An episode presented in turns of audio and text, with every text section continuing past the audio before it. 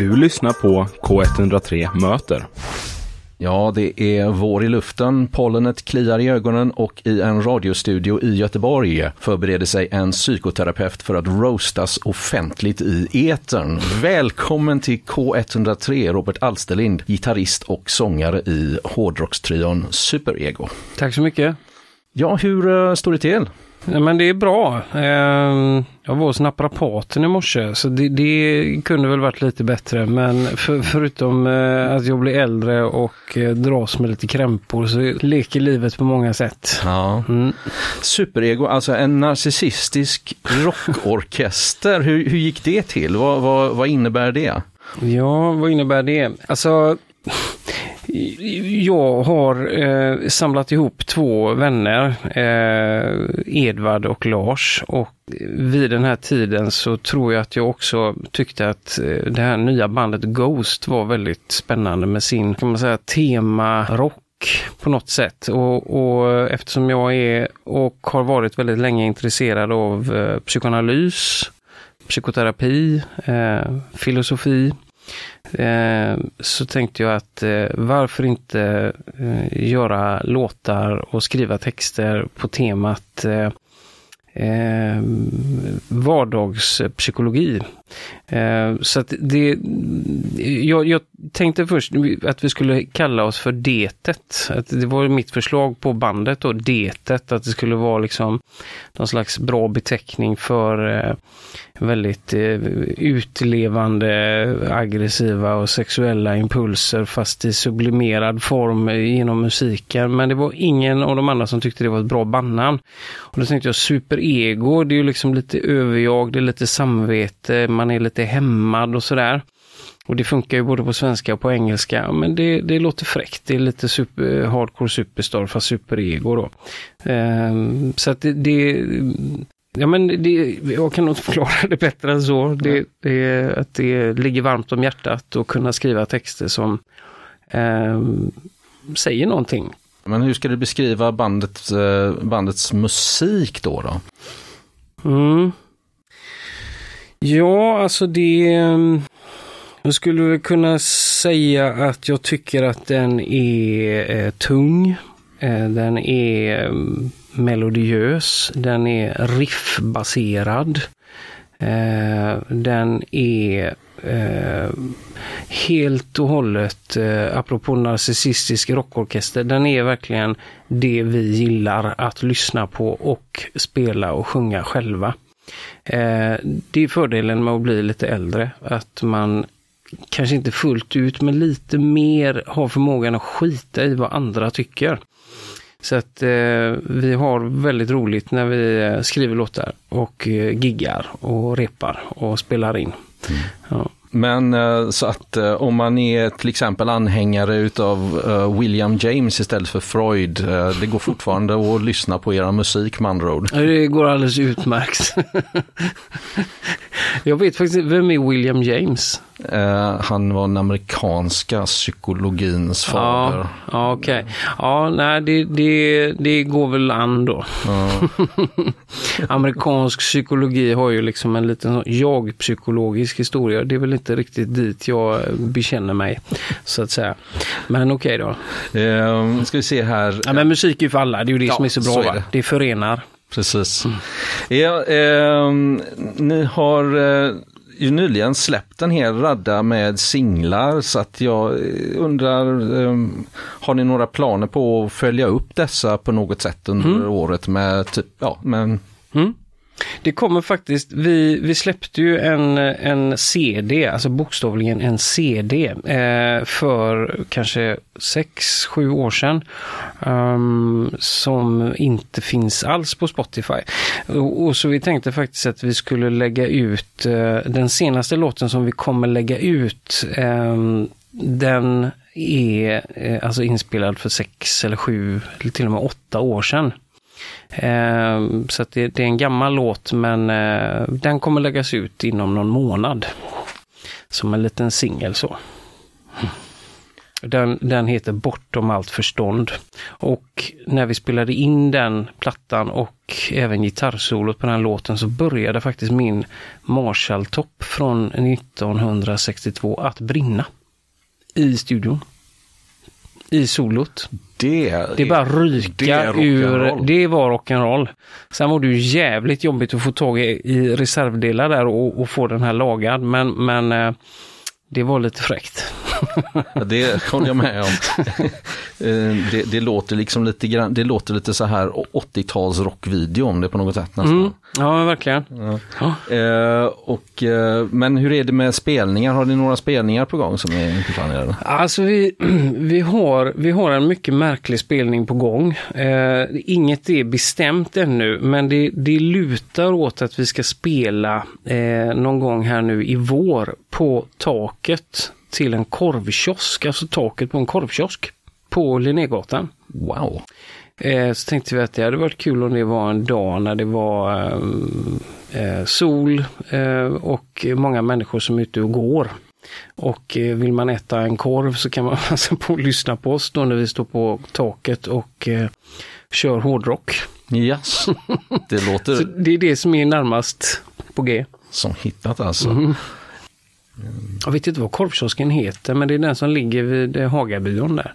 Ja, ja, Ja. ja, den känner jag till. Ja, vi ska det, bara prata med ägaren först. Okej, det låter bra.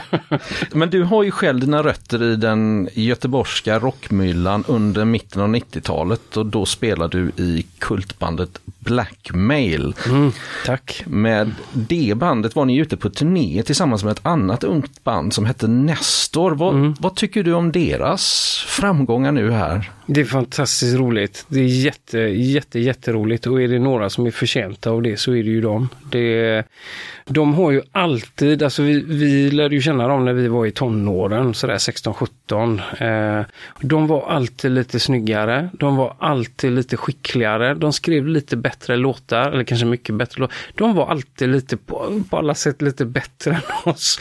Så att eh, det är ju jätteroligt. Eh, det är ju fantastiskt trevliga eh, gubbar gubbar som jag inte haft kontakt med på väldigt länge. Eh, Men det är, det är ju så rätt. Och det, det lustiga var faktiskt att när de släppte sin allra första singel så jag visste inte att de hade gjort det utan jag satt och väntade på min dotter som var inne och tränade boxning och hon skulle komma ut och satt i bilen och pilla på eh, Spotify och sådär.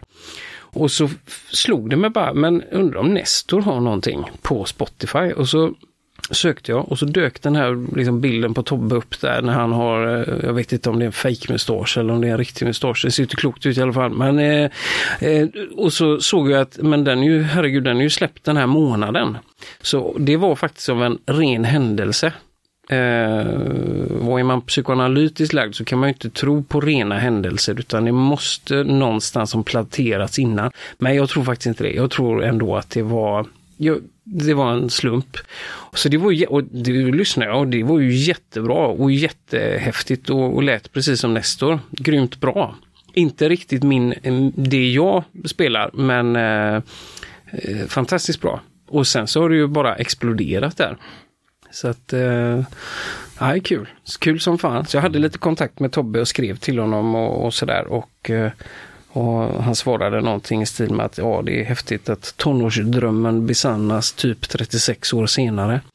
Så det, är- det är jätteroligt.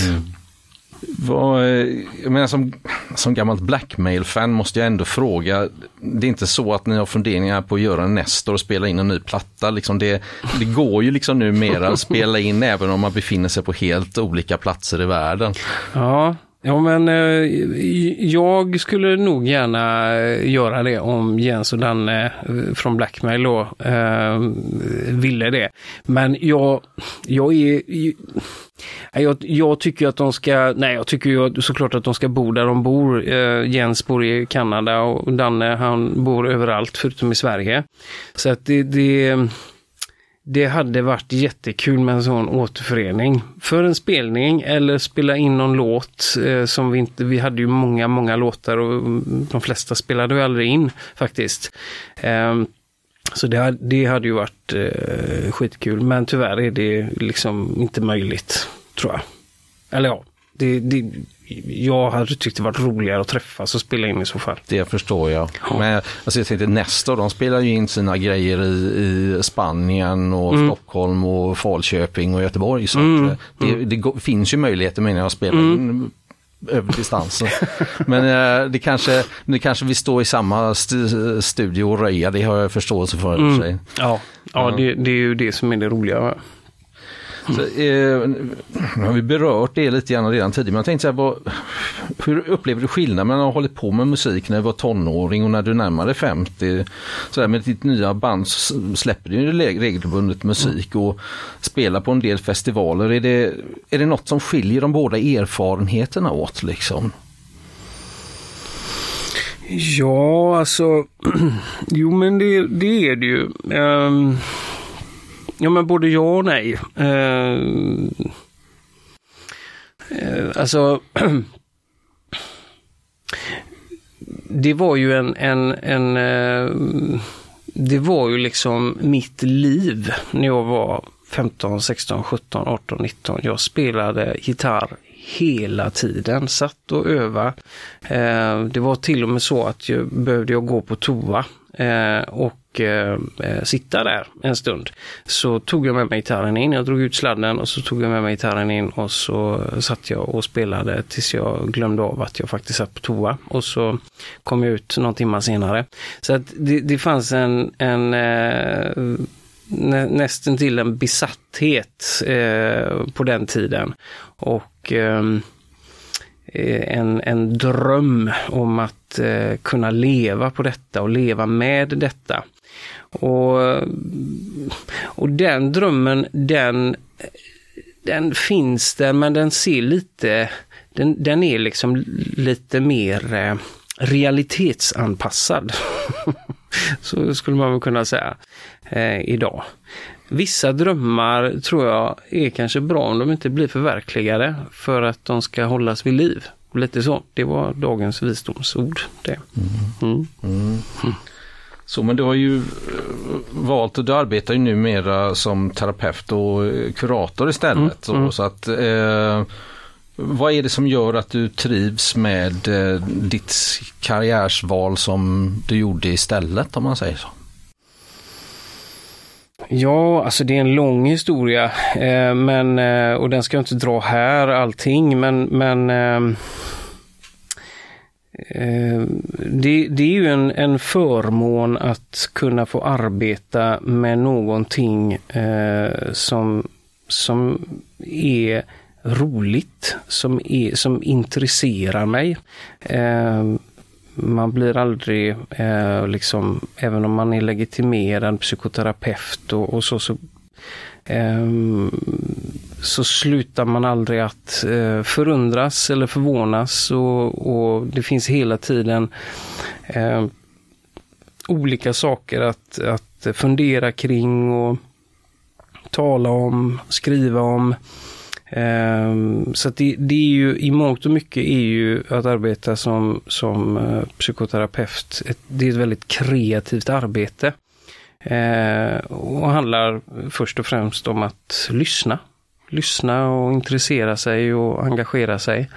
Ehm, och eh, så att jag, jag faktiskt, det är en bra fråga. Jag har inte tänkt liksom riktigt på det på det sättet. Eh, men, men men det är klart att det, det är ju det är ju något annat, alltså jag är ju inte personlig och privat när jag arbetar på det sättet. Jag använder ju mig av min person mycket i arbetet men, men det är ju inget jag liksom lever ut eller berättar eller talar om på det sättet utan jag lyssnar ju mest. Eh, och eh, i musiken så så kommer ju något annat till uttryck där. Det blir eh, Ja men det blir något lek, det, det blir le men det, eh, jag tänker att, att jobba som psykoterapeut då behöver man vara i kontakt med det lekfulla i samtalet. Och det är ju fortfarande det som vi medelålders män eh, i superego har tillgång till. Alltså leken eh, i musiken. Så det, det är väl någonting att det finns något lekfullt och något eh, kreativt och något allvar i det. Även om det är något kul med att liksom rocka så finns det något eh, eh, allvarligt menat i det. Eh, det är ju liksom en del av ens historia att musiken har ju betytt så ofantligt mycket. Eh, på olika sätt. Mm. Okej, okay, och då så vet vi att vi i alla fall snart kommer kunna se det här bandet Hoppeligan. Ett freudianskt band ovanpå en korvkiosk. Ja, det, det är tolkningsbart. Det, det är väldigt tolkningsbart, ja. Då får vi säga tack så hemskt mycket för det här Robert Alsterlind ja. och eh, se fram emot att se din fortsatta karriär med Superego. Tack så mycket, tack själv.